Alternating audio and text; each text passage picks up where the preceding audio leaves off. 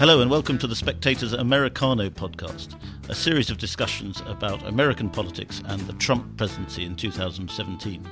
I'm Freddy Gray, and I'm deputy editor of The Spectator. I'm joined down the line by Gabby Morrongiello, who is White House correspondent for the Washington Examiner, and we're going to be discussing the first days of Trump's presidency. So, Gabby, as a, as a White House correspondent, could you tell us your idea of the character and the tenor of this new administration based on the first few days of, of Trump's presidency?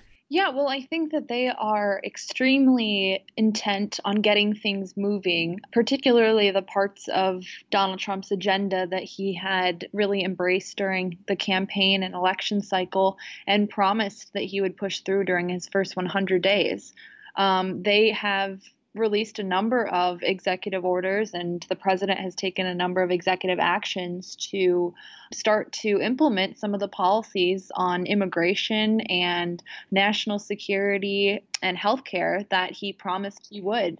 And they're doing so without a full cabinet. I mean, President Obama had seven of his cabinet nominees approved and in their positions on the first day of his administration, and Trump now has less than five still. So they're doing what they can with what they have at the moment.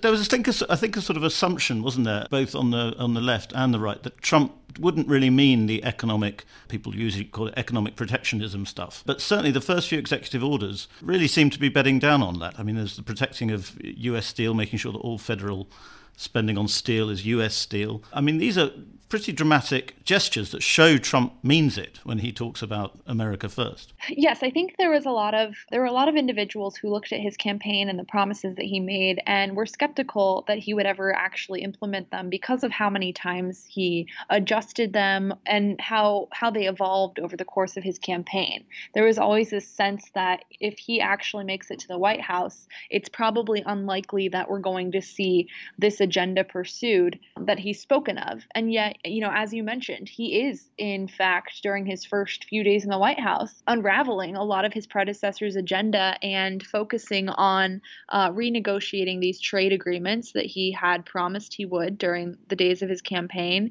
and really pushing this saying that he he had said during his uh, inaugural address, which is that he plans to buy American and hire American. So we saw that with the uh, yes. Keystone Pipeline executive order earlier this week, where he said that any any construction on that pipeline going forward will be using American steel. And he's met with union workers, he's met with business leaders. He is really focused on pursuing the agenda that he laid out. And I think that's much to the surprise of many of his skeptics and of his critics. We quite often see this. I know we saw this in 2008 with Obama, though, of, of, a sort of flurry of executive orders in the first few days that really excite the, the, the people that voted for the president, but then often don't really amount to much. Do you get the impression that there's a, a strategic vision here, or whether these are just bold gestures? Yeah, well, some of them certainly matter more than others. I mean, there's the the executive order that he had issued that formally withdrew the U.S. from the Trans-Pacific Partnership was mostly symbolic, since Congress had already voted against the TPP, and so but then again, there are others, like an executive order that he had signed yesterday that said definitively that, you know, America will move forward on constructing a wall along our southern border and that we are going to freeze immigration from Muslim countries for uh, the next 30 days until extreme until these extreme vetting measures have been put into place that he had spoken about.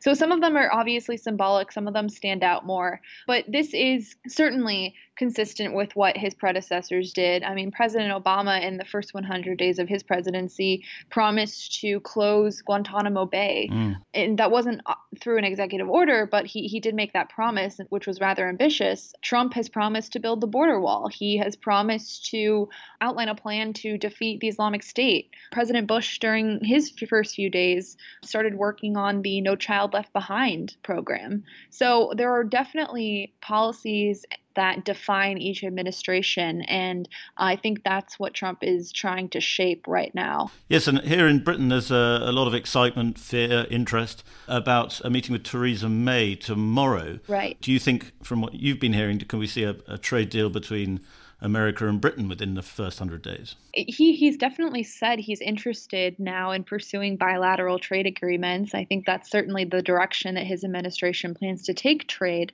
I don't know what Britain's interest in that would be, but I think that's definitely going to be something that will be discussed when he does meet with the prime minister tomorrow. And I know that she is also speaking to House Republicans, House and Senate Republicans at their annual retreat in Philadelphia today. So I'm sure we'll hear some news out of that. Maybe that's something that sh- will be brought up, maybe not, but it's definitely something that the the current administration has said they're interested in pursuing.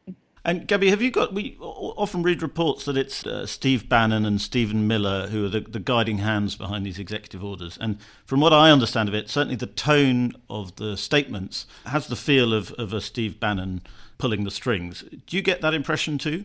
Yes, I do. I think it varies. I, I, do think that Trump's chief of staff, Reince Priebus, has some influence on these. But, you know, for the most part, I would say that you're right. I was reading through an executive order yesterday on that Trump is expected to issue today that would freeze immigration from Muslim countries. And the language in it just sounded so familiar to what Trump had said during the campaign and what uh, the publication that Bannon had previously written for, Breitbart, had echoed. Mm. Uh, so I do think that he he's probably steering these executive orders. He probably has the, his his hand most involved in them.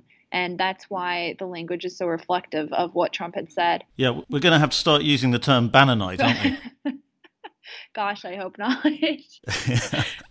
well, Gabby, thank you very much. It's very interesting indeed. I hope you'll do another podcast with us again soon. I, I hope to. Definitely. My pleasure. And just a reminder that you can subscribe to this podcast anytime on iTunes, and please do.